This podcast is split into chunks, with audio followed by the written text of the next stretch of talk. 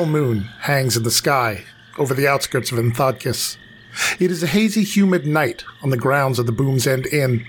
Well behind the inn, nestled in a copse of trees, is a small two story shack. Inside the shack, a man is hard at work, head over a desk, scrawling in a notebook. Beside him, on the ground, is a trunk and several packed bags. Around him is all manner of alchemical equipment flasks, beakers, test tubes, piping running all over the first floor, reaching out and connecting to a structure dominating one corner of the shack. It is a tall, cylindrical glass tube filled with a roiling red liquid. A series of hoses come out of the cylinder and terminate at a large table with five manacled restraints. Just then, a door opens from the outside, and in walks a small, balding gentleman, similar in face to the taller man, but much less handsome in appearance. Hello, Reinhardt. Going somewhere? Is it a trip to Enthodkis you need to take that I am unaware of? Rolf. Well, I guess now is as good a time as any to tell you that I am planning a trip. Will all be leaving this place soon and for good. Well, that is news. Tell me, uh, when were you planning to share this information with the rest of the family? Is it wise for your son to travel in his condition? As you can see, Hans is doing quite well, and I believe his condition is much improved compared to what it was just a few days ago.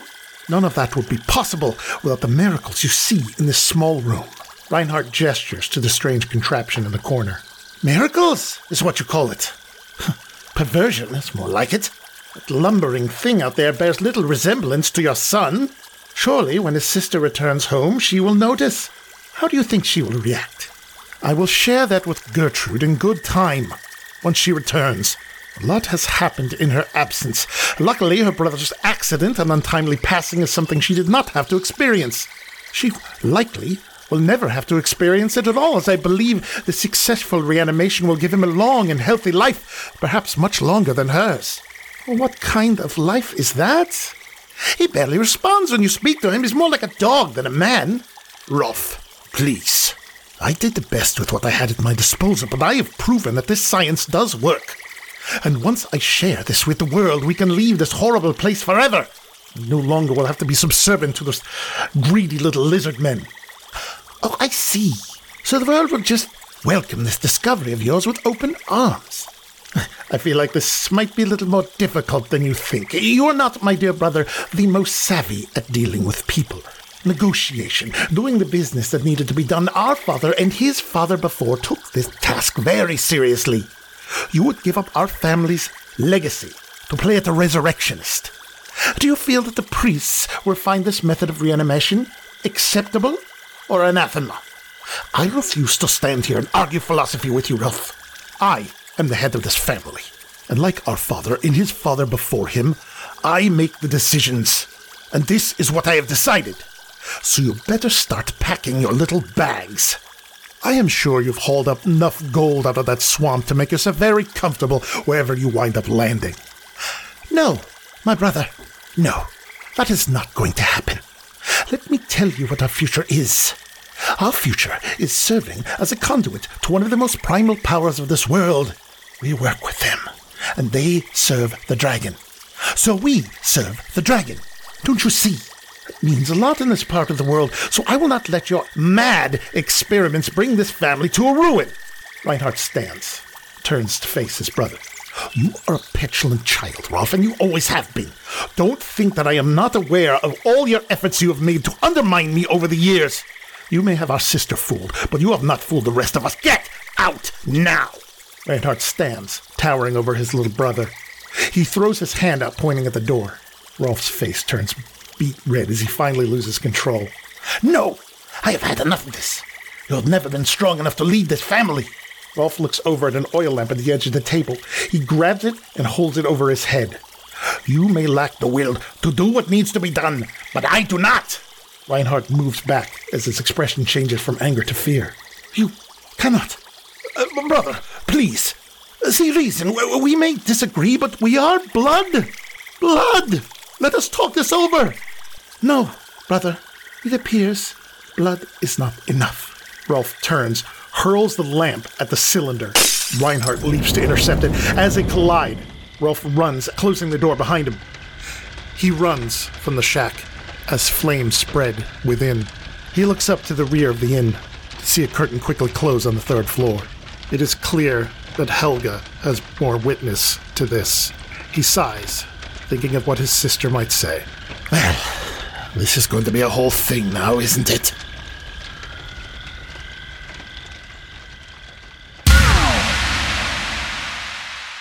Welcome, welcome, welcome. We are the Architects of Entropy, and this is episode 53. Yeah. Yeah. 53. All right. All right, 53. That's Lucky right. number 53. We got this. Yep, absolutely. This is uh, where things really take off, guys. Where. if you were to listen to one episode a week, it would take you more than a year. yeah, Wow. 100%. Uh, well, Gang is all here once again, and we have left you in a, you know, not, not in peril, but uh, definitely in an uncomfortable situation. You guys are at the Boom's End Inn. You have survived uh, the first night there. Obviously, Razor had a little bit of a weird encounter, but, you know, wrote it off as a bit of a dream. for at least most- Fine. yeah, for at least most of the day. You met the rest of the Ruger family. You met nephew Hans, who is a uh, giant mute cook, apparently, who is terrifying. You met Rolf, who is a uh, small, officious little jerk. And you met Gertrude, who really likes animals and not people that much, but maybe, maybe Kiernan. We'll see. You witnessed more goblin abuse. And the last thing that happened before Rolf ushered Lord Ironhammer and his associate, the now revealed Knight of the Broken Lance, you witnessed a strange occurrence with one of the goblins who appeared to be puppeteered by some kind of otherworldly force for a minute that told you to leave.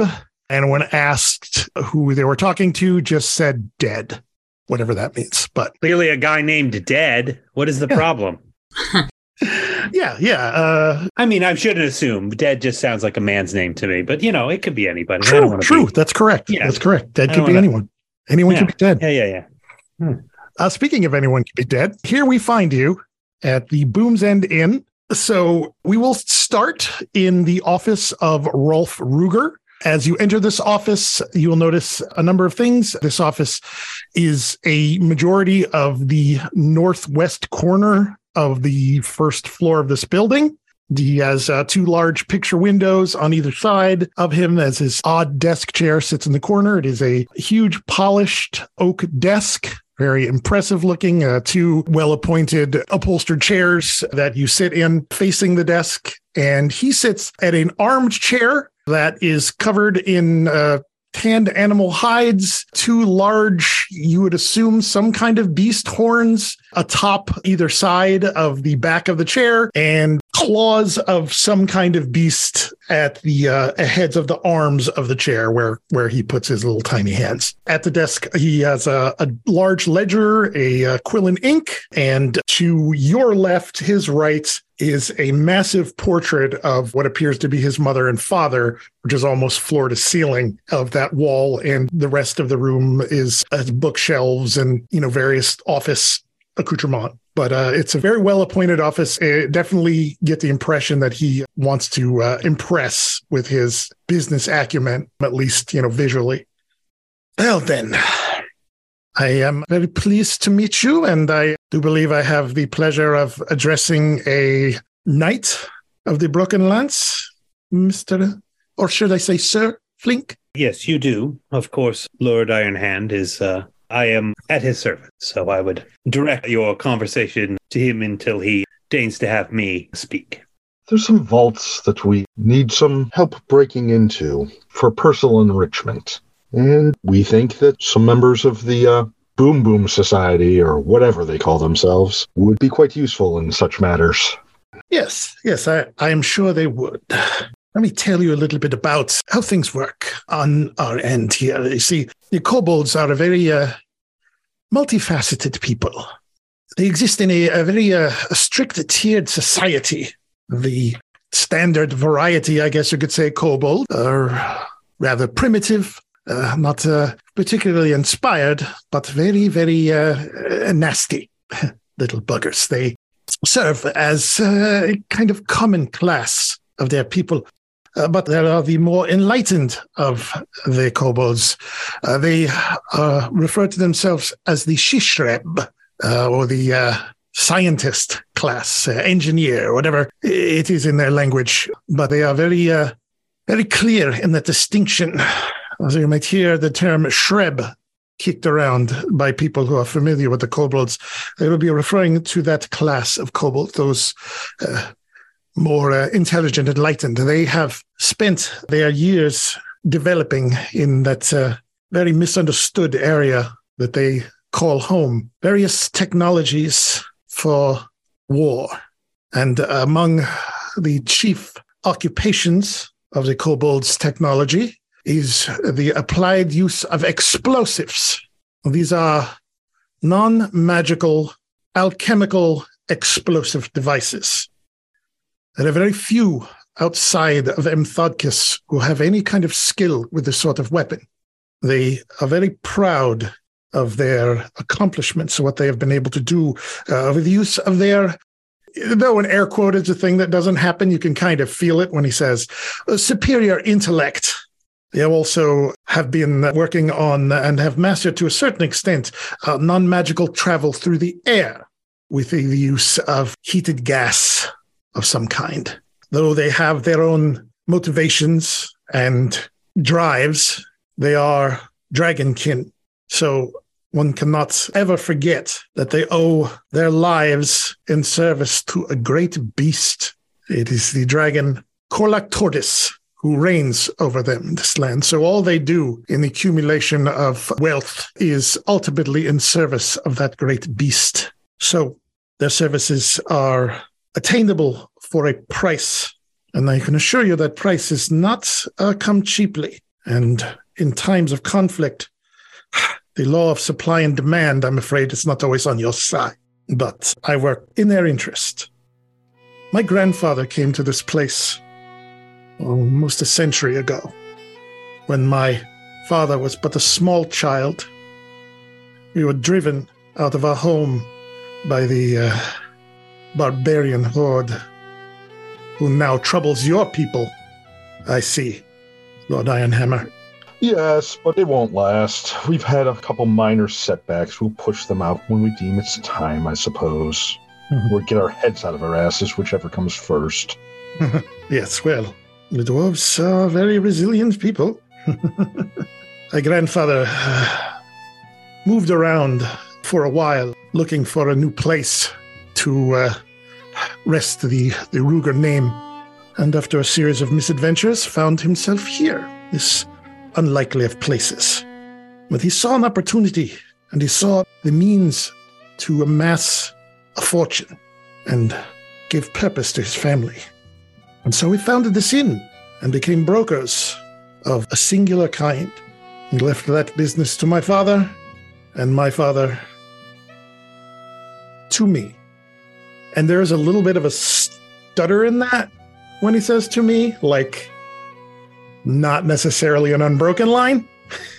mm-hmm. Ah, now I begin to understand why you didn't want Helga to tell the whole family history. That was your responsibility. She can get a little sentimental. Mm. You see, uh, we honor the past, but we are always looking towards the future. And that's what I do. I have taken the mantle, though it might not have been initially my birthright, but I take it uh, now in the direction I believe that would have made my father and grandfather proud. And now is the time when I feel we can amass uh, a great deal. And that there are people like you, industrious people, Lord Ironhammer, who are not afraid to uh, get their hands dirty. I assume that this vault is in your homelands. Yes. Helry. It is none of my business, but actually, it is. The Shreb will want to know what kind of danger they're getting themselves into. Are you poaching another family's artifacts? No, not per se. Um, it's more of a matter of uh, something was buried and lost, and the knowledge of where it is came into my possession and no one else seems to know about it at all.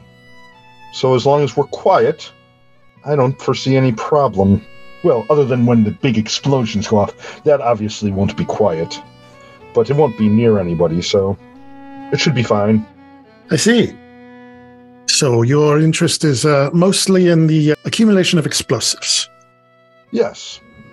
And and the people that can handle them. Of course. These things are rather involved, but part of my job is to uh, assess risk, evaluate, and uh, determine if you and the Shreb are a good match. So far, uh, I like what I'm hearing, but we'll need to vet you uh, a little more. I must admit, I am not familiar with the Ironhammer moniker, but the dwarves do not come to us very often, so Well, that was part of the charm. I figured then that since you are not an asset commonly used, it wouldn't be one that would be expected. Not that anyone will be expecting anything, as nobody knows about it anyway. Yes. Well, tell me about your uh, small retinue here. Your mycolog, your Esog, and your uh, wolf friend. Sir Knight, why don't you explain it to him? I'm getting bored. Of course, sir. The trove we wish to reach is in a area abandoned by the dwarves and is uh, somewhat. Well, we're not exactly sure what we expect to encounter. It will not be a, a, necessarily a civilized region, but it is a place that was once civilized. Creatures tend to um, find these caverns. We will have some overland travel, and we'll be moving through some areas that we have dwarven records of, but not precise understanding. So our mycolog friend is a uh, trained ranger, and he uh, also is, as is uh, his kind, very knowledgeable. So we're hoping that this will be uh, helpful. Again, Keith is a ranger we've hired to uh, see us through, has a little bit more experience. The wolf, I am reasonably sure, will uh, help us avoid any nasty surprises. Uh, is good at spotting ambushes, as it were. And the Esog is um, mystical support. And I've been told there's a myth in my order that having an Esog along is good luck. yes, I believe it was uh, Sir Sebastian, I think. I believe that is right. I am. I must admit, not knowing the old tales as intricately as I perhaps should, but there's always so much to do in the present. Of course. We all know that your order uh, has a- an illustrious yet uh, somewhat misnomered history. Mhm. Well, that's very, uh, very good. Your immediate retinue uh, does uh, seem to make sense. Are there others that will be joining you on this endeavor? There, we have a few more uh, members of my order to provide added security, mainly just to make sure no harm comes to the vital assets we hope to engage that we'll need. Our immediate retinue can handle themselves, but I do not want our expert engineers to have to worry about their own safety. So we've uh, have a few more uh, swords on hand in case we run into any trouble. Oh, that's very, very uh, thoughtful of you to think of the Shreb's safety. Uh, some of them do have a tendency to get a little over exuberance and put themselves in harm's way. I like to think that it is thoughtful of us, but uh, there is a certain amount of self interest as well. Of course. We can provide adequate security to the mission and, and back home. Yes, we are all uh, ultimately acting in our own self interest, aren't we? Some level. Mhm.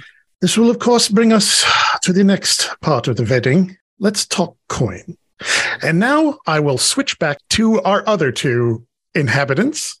Zika and Kiernan, you are left in the tavern alone at the moment, though uh, obviously there's a goblin scrubbing the floor feverishly uh, and others about you see coming in and out, moving to and fro and trying to be uh, invisible to you. Well, Xena, what shall we do? Do you think perhaps we could have a look around without drawing too much attention to ourselves? I think so. I mean, most of them have to pretend we don't exist anyway, right? I mean, I should hope so. All right. I'm game if you are. So, where would you two little maniacs like to go first? I'll remind you, obviously, there's the inn itself. There is obviously the second floor where all the rooms are. There's presumably a third floor that you have not yet. Actually, no, you will have seen a staircase in the very back uh, between the two like big rooms, like the one between the room Razor was in and, and another, you assume, similar big room. There is the stables, which is immediately as you go out of the tavern, which is immediately to your left. There is a little barn with animal pen that is directly behind and a little to the right of the tavern. There's a little well there. And as you look out um, one of the windows, you will notice way, way, way in the back, there's a little cemetery that is kind of hidden back there. And a little bit further back is uh, almost swallowed by some trees, both living and dead, a uh, dilapidated building that is just kind of peeking out. So there's a number of places to explore. Yeah. I mean, Dilapidating buildings sounds pretty cool. All right, sounds good to me. We'll start outside and then head inside if, if we uh, don't Yeah. get caught or killed before then. Perhaps if you want to go to the stables and talk to uh, your new friend, yes. And I'll check out further back. Okay. I'll take Ray with us then. Yeah, so you presume there are back doors here, but they are not immediately visible to you. I mean, there are doors that might lead to a back door, or, you know, obviously you can go out and around the front. So if you do that, uh, yeah, the first place you would encounter would be the stables. And then if Zika wants to break away and head back towards a big dilapidated building, we can do that as well. I'll grab Rain on the way so that we have an additional person, and then I can introduce Rain to uh, Gertrude as well. All right, great. Yeah, so you guys leave out of the front door of the tavern and make your way around to the side of the building, and you see a small stables. There is obviously space for you know a, a good number of horses here, and you see Gertrude uh, brushing a very large, impressive-looking black mare. Cool. And you see her. Well, you're familiar with this kind of thing. She is talking very softly to the horse. Okay. I will make a little noise so that I don't. Doesn't seem like I'm sneaking up or anything. Right. Uh, yeah, you make a noise, and then Gertrude will look in your direction. Zika, are you uh, want to duck out before or after she sees you? Uh, before. Okay. So give me a uh, give me a stealth roll, and you take it at advantage because she is not. Her attention is elsewhere. So Well, the first die roll was 19, so I didn't even need the advantage, but that'll be a total of 22. okay. At least I hope I didn't need the advantage, but Yeah. No, her passive perception is pretty high, but it's not that high. So you're able to duck towards the back of the building as she turns to greet Keith. Hello. Hello. Is it a bad time? No, not at all. Not not at all. She is looking down at Rain. I wanted to introduce you. She crouches down on her knees to be level with Rain and just kind of looks him in the eye. She puts her hand out and then goes to uh, give him some scritches. Does it seem like Rain's sensing anything negative off of this person? Yeah, no, Rain uh, seems to be fine. Okay. Rain seems to uh, recognize that animal kinship Mhm. that uh, beast masters have. He has, of course, been wary since he got here. Yeah. he had a little bit of a restless night last night. He didn't wake you up or anything, but you kind of notice in his demeanor today that he's a, a little bit, a little bit tired, but not like, you know, not fatigued in any way, but just like he's an extension of yourself. So you know when something, he's not 100%, Right. Gotcha. like uh, very much has, you know, hackles up to a certain extent. I will uh, let them have their moment and not interfere then. She looks Rain in the eye. Yes, you have, you have seen a lot. I can tell he is young, but has a wisdom beyond his years. yes, that's very true. Now, what about you? What is your background? I would say that Rain and I are very similar in that I suppose I am still quite young, yet I have had somewhat vast life experience. And you? Well, she just kind of puts her hands up in the air, like you're looking at it, like this is it. This is my life. This is what I do. This is my purpose. I see to the animals and I provide other services when asked. What other services? Like you, give me some kind of role. I would say charisma persuasion, but if you want to try and sell me on something else, I'll take persuasion. Sure. 21. 21. Okay. I am a guide. I guide those who are proved by my uncle Hmm. or allowed to visit the Shrebs, the uh, kobold engineers. Ah. So perhaps my companions then. Well, that is uh, that is why you are here, correct? You and Lord Ironhammer, was it? Correct. Yes. He is. uh She's kind of drifts a little. It's fine. You can be honest. He's trying very hard, isn't he? Uh, he does do that. I feel like that he is uh, not as skilled as your other friend. Ah. Well, you are perhaps correct. Well, Mr. Rolf, people always put on airs when they want to do business with the Shrebs. At the end of the day, all Uncle Rolf is interested in is coin and power. What he intends to do with it, I never understood. But Anyway, I know the way. If you don't mind me asking, what of what of Reinhardt? She goes dark. You know my father's name. You have done your homework. We're not completely ignorant. My father was a very different sort of man. He did not belong here. He wanted other things for us, but fate had something else in store, I suppose. I was leading a number of retinues back and forth on behalf of the Dragonborn. That is just to say that last year I was busy for a long time out of the inn for long periods of time, and I was not here on my father's illness. He took ill not long after I left. Illness similar to one that uh, almost took the life of my brother Hans, from what I understand. Do you know the nature of the illness? Fever, strange sores, various uh, unpleasant symptoms. I think it has something to do with uh, toxic fumes, perhaps coming out of that horrible place. But my father was the one who took care of us. My father was the one who saw to our needs in that regard. He was brilliant. He knew medicine and alchemy and all manner of secrets that uh, he learned from the Shreb and others. When my brother took ill, he personally nursed him back to health. Unfortunately, the illness left him changed. My brother wasn't always uh, a mute. He was gentle. Not very intelligent, always. He was a bit of a brute, quick to anger when challenged. But alone, he was quite gentle. He liked to listen to my aunt play. People know that he had a quite a beautiful singing voice. Ah, After his illness, my father uh, kept him in isolation in his uh, office, uh, laboratory.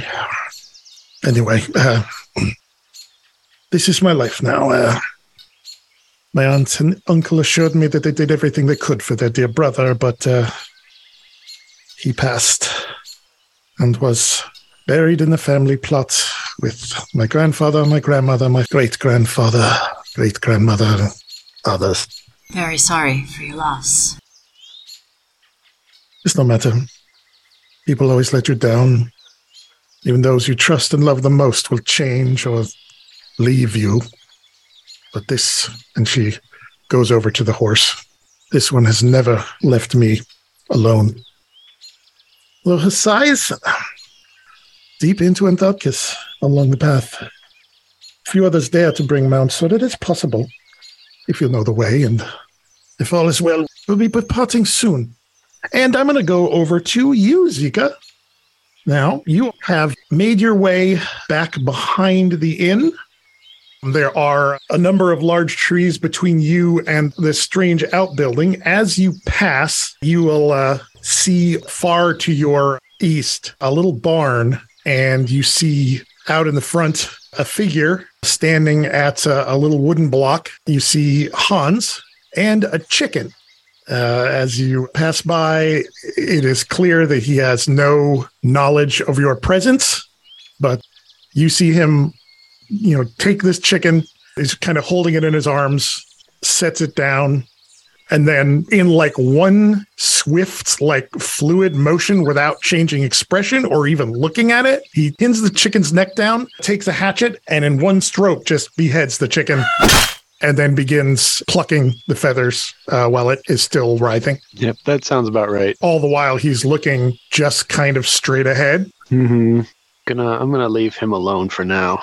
Okay. So you eventually make it to this maze of trees. Given your inherent abilities, you are not going to be stopped by the uh, rough terrain and the trees. You're able to kind of climb into and up and around. And eventually you see this building. It's a two story building. Has a tile roof. There's a giant hole in the middle of the roof, and the building is in horrible shape. You can definitely tell that there's been structural damage. Um, it looks like a couple of trees have fallen through it. It gives the impression that this building burned from the inside and is not in any kind of functional shape. And it looks like the forest has started to reclaim it, which in these parts doesn't take a long period of time. You know that if they were constantly taking care of the grounds here around the building, even though they, you know, it's not the greatest job, but this place would just be overrun within months.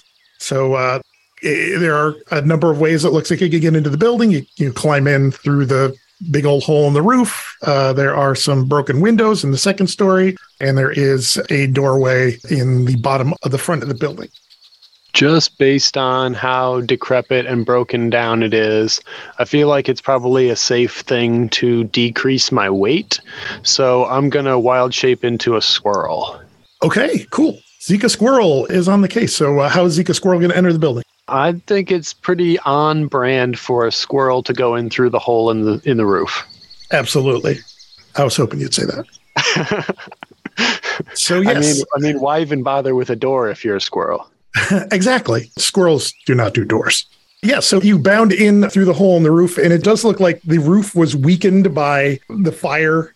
Uh, so basically, nothing really stopping any kind of errant branches from just crashing through it. There are, you know, basically just a you know giant felled tree halfway through the building. But as you look down, you see the top story of this kind of glorified shack is pretty much just gone. You can see bits of floor that exist hugging the walls, but anything that was up here, it looks like there were some shelves and furniture. Looks like some older furniture that might have come from the inn at one point or another. It's all fallen down into this open area at the bottom. It is very, very dark down there and kind of hard to see unless you get closer.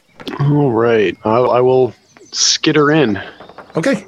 Uh, you skitter down in and uh, you're looking around, and the first thing you notice is the ground is cluttered with broken glass all over the place. Like there's broken bottles, broken vials, like and and they're you know blackened by fire. It looks like the you know.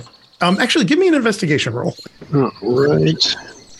I don't know if Zika is this smart, but if there was a fire and there were a bunch of bottles full of liquid, they would all explode. But and that's only going to be a ten on my investigation. Okay. So yeah, so you're looking around and it is it's a big mess in here. It, it looks like the fire started, you know, on one wall where there was probably, you know, some kind of lamp burning or stove or something that that got out of control. You definitely can tell that the, a lot of these bottles have kind of exploded and whatever liquids were in here were probably responsible for fueling this fire to a certain extent. But, you know, beyond that, the only other thing you notice offhand that's kind of hard not to notice is in the middle of the room under a big tree is a table, a very heavy wooden table with five little like metal fixtures two at the foot of the table and then two like two thirds of the way up and then one a little bit higher than that that uh, you can see the remains of some burnt leather straps like like Yeah, restraint yeah. hold someone down was- on a table with I was I was catching up on that. Okay.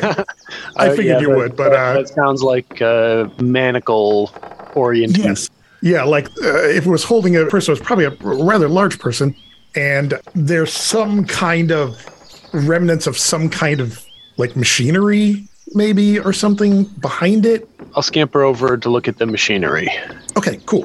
Alrighty, give me as you're looking at machinery, give me a medicine roll. Right. 17. Okay.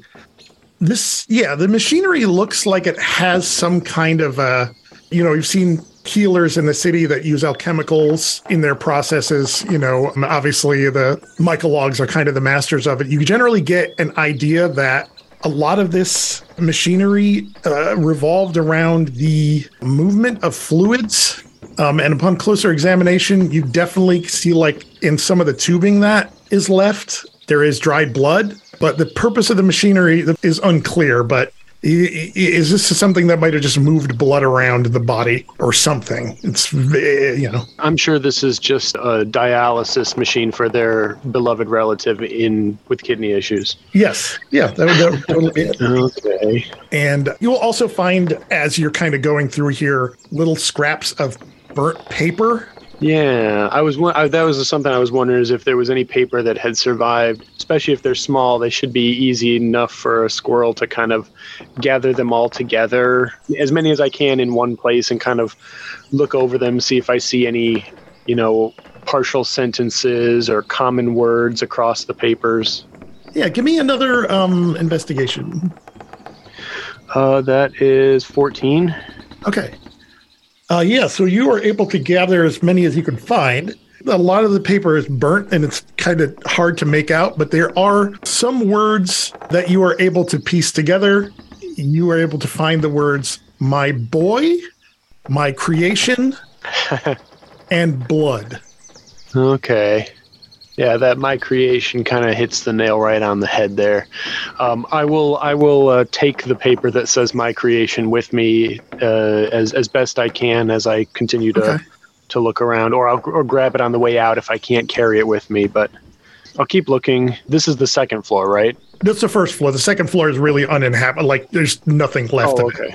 Okay. Um, but this is the first floor, and and uh, yeah, like this is definitely um, the more you're kind of looking at it, this is definitely some kind of lab, yeah. like alchemical lab. is there a basement, a stairs down, or anything? No, no, this is all just Okay. uh, it's on one story.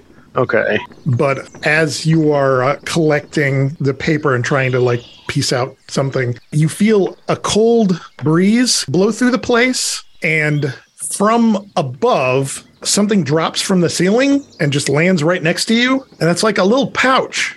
Oh, interesting. Before I do anything with the pouch, I will look up and see if there's anything else that happens to be affixed to the ceiling.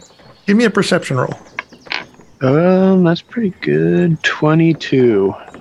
you are pretty sure you see something retreating up from the what remains of of a floor of the second story it really really looks like a kind of a red blobby looking thing that is like receding back very quickly Oh, interesting. I would like to try to follow after it. It's obviously, if it's liquid, it can squeeze into things even smaller than I can. But if it's, you know, if there Right. is anything I can do to, to follow it, I'd like to try and do that. okay uh yeah yeah you you kind of scurry up the wall just because it's pretty easy for you to do so as a squirrel uh, and jump up to there and you will get there just in time to see a dark shape kind of against like the back of the remnants of just a little ledge and you see this uh weird, uh, it's all like one big piece of this red goo receding back into a wall and uh do you have dark vision Uh, yes, squirrels do have dark. Okay. There is what appears to be a, a shape, a almost human figure that is kind of receding into the wall, like it's kind of flowing almost like a liquid into the wall. But because you're able to see in the dark, you can make out looks to be a face, but it's like all like this solid gelatinous blood thing. Yeah.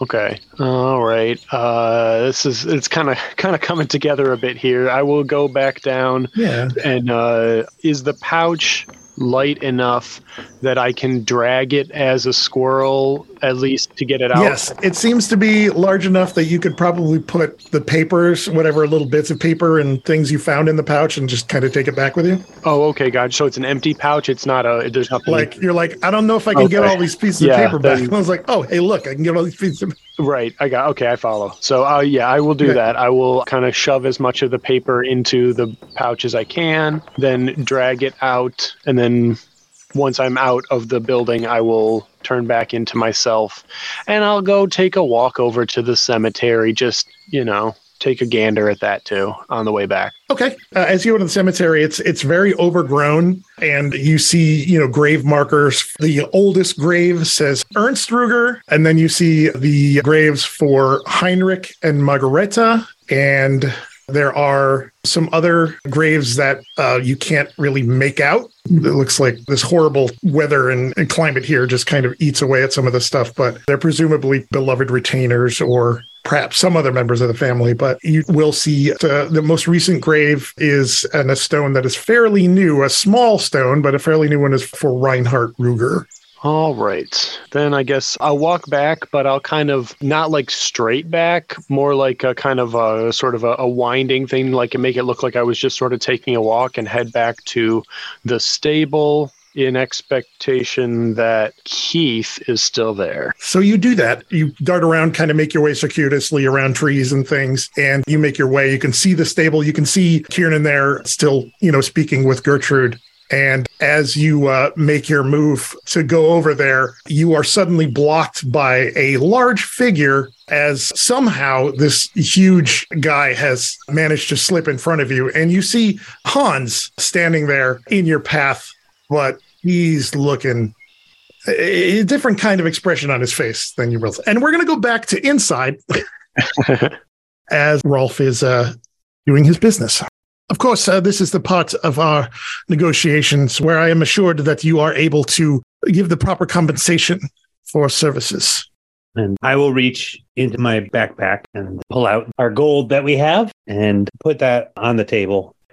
Well, of course, we don't travel with all of our funds, being a small party for security purposes, but I think this should prove adequate evidence of our ability to uh, afford a retainer. All right. So, as you put the small pouch down on the table, at first Rolf sees this really small pouch and but very quickly realizes what he is looking at and looks in the pouch, opens it, puts his hand down in down down way where, you know, where it would be through the desk. And you're pretty sure he's, you know, very quickly counting gold that's in this bag of holding. But most importantly, right now is uh, this is the time that I'm going to need uh, rolls from you guys to back up your story. So I'm going to need a uh, deception roll from each of you gentlemen. Oh, good. Oh, yeah. That's going to be great. All right, how we do? Oh, remarkably well. 17. Okay, Uh, 25. excellent. All right, Lying is basically 90% of what I do. yes. I'm just getting into a groove, and uh, I'll do penance for it later. yeah, no, you're Yeah, living that yeah. scumbag lifestyle right now. I imagine the only lying that Nolan doesn't do is like, "Do you want a hamburger?" Yes. like, yes, I actually do want a hamburger. And as Rolf kind of finishes his counting, he pulls his arm up back through it. Well, this is a nice sum as a retainer, of course. I assume that you have more at your disposal if uh, need be. We do. The prospect of this venture will be the acquisition of, among other things, uh, a certain amount of wealth. So uh, we can arrange to have further payment upon completion. We would not expect anyone to travel with us and put themselves at risk uh, merely for promise, but the full reward comes when we are successful. Of course. It does appear that uh, you are, uh, on paper, exactly the kind of thing the Shrebs are looking for. However, there's one final step to this transaction. Helga? And uh, the door opens behind you, and Helga is standing there. Please tell us why you are really here.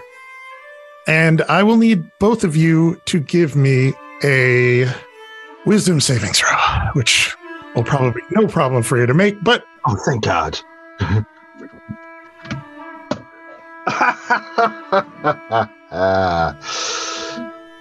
Wonderful. how do we do? I said wonderful. That's an eight. I got a four. Oh, eight. Okay. I got a 14, which is real good for me. Okay. So if we're grading on a curve, However, eight is the minimum I can roll. yeah, you feel uh, compelled to tell the truth of why you are here. Well, truth be told, we are here on a heroic endeavor to stop the God without shape. Talk of breaking a vault is just nonsense. I would still like to hire some kobolds to blow up God without shape, but you know. I'll look at myself in horror as I say it. Well, So, do I feel compelled to tell the truth, or can I turn around and you, go? What? unfortunately, you just What? missed it. Okay, yeah, I, I figured. Yeah, it was 15. Wisdom is not my forte. Yeah, no, I figured that Razor would 100%. See, that's why I view this as you to be the one to crack and Razor not saying anything because his wisdom is so high. But uh, this is, uh, yeah, it's even worse. This is Mhm. better. Yeah. Yeah. And then Rolf just kind of looks down disappointed and goes, Well, now what? And Helga goes, Hans? Hans? And that is where we will leave things. Right. Good news, we get to kill everybody. we'll, we'll pick up at uh, uh, what most assuredly would be some some kind of a thing. But um, for one way or another, we'll end the Boom's End portion of our story. Uh, so uh, yeah, wow, that was uh not exactly expected, but you know, at some point you just got to force the issue. Who would have thought that Razor would have been caught in a lie? yeah. yeah. I mean, he did really, really well. Unfortunately, like his passive uh, insight is insane. But you know, I'm like, well, they're not. You know, anyway. But obviously, you are not compelled to uh, not fight these people. So, Oh, yeah. yeah, I, I still think you have a pretty good shot. Alrighty, well, thanks again, guys, for uh, another fun episode, and we'll find out what happens in a couple weeks. But until then, bye. Cheers. Bye. Yeah. Bye.